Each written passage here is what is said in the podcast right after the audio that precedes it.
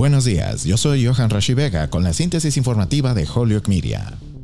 Pfizer anunció que planea reunirse con los principales funcionarios de salud de Estados Unidos este lunes para discutir la solicitud de la compañía farmacéutica para la autorización federal de una tercera dosis de su vacuna COVID-19, ya que el asesor médico en jefe del presidente Joe Biden reconoció que es completamente concebible, tal vez probable, ese refuerzo. La compañía dijo que tenía programada una reunión con la Administración de Alimentos y Medicamentos y otros funcionarios el lunes, días después de que Pfizer afirmó que se necesitarían inyecciones de refuerzo dentro de los 12 meses. El doctor Michael Dalston de Pfizer dijo que los primeros datos del estudio de refuerzo de la compañía sugieren que los niveles de anticuerpos de las personas aumentan de 5 a 10 veces después de una tercera dosis en comparación con su segunda dosis meses antes, evidencia que cree respalda la necesidad de un refuerzo. El domingo el doctor Anthony Fauci no descartó la posibilidad, pero dijo que era demasiado pronto para que el gobierno recomendara otra inyección.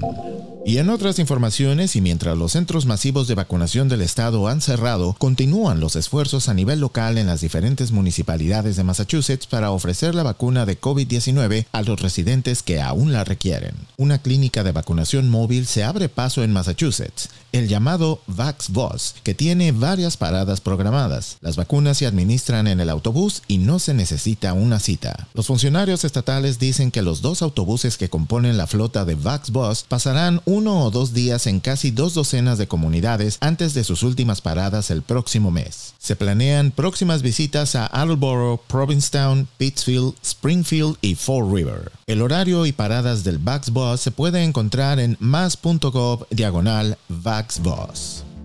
Yo soy Johan Rashi Vega y esta fue la síntesis informativa de Holyoke Media a través de WHMP.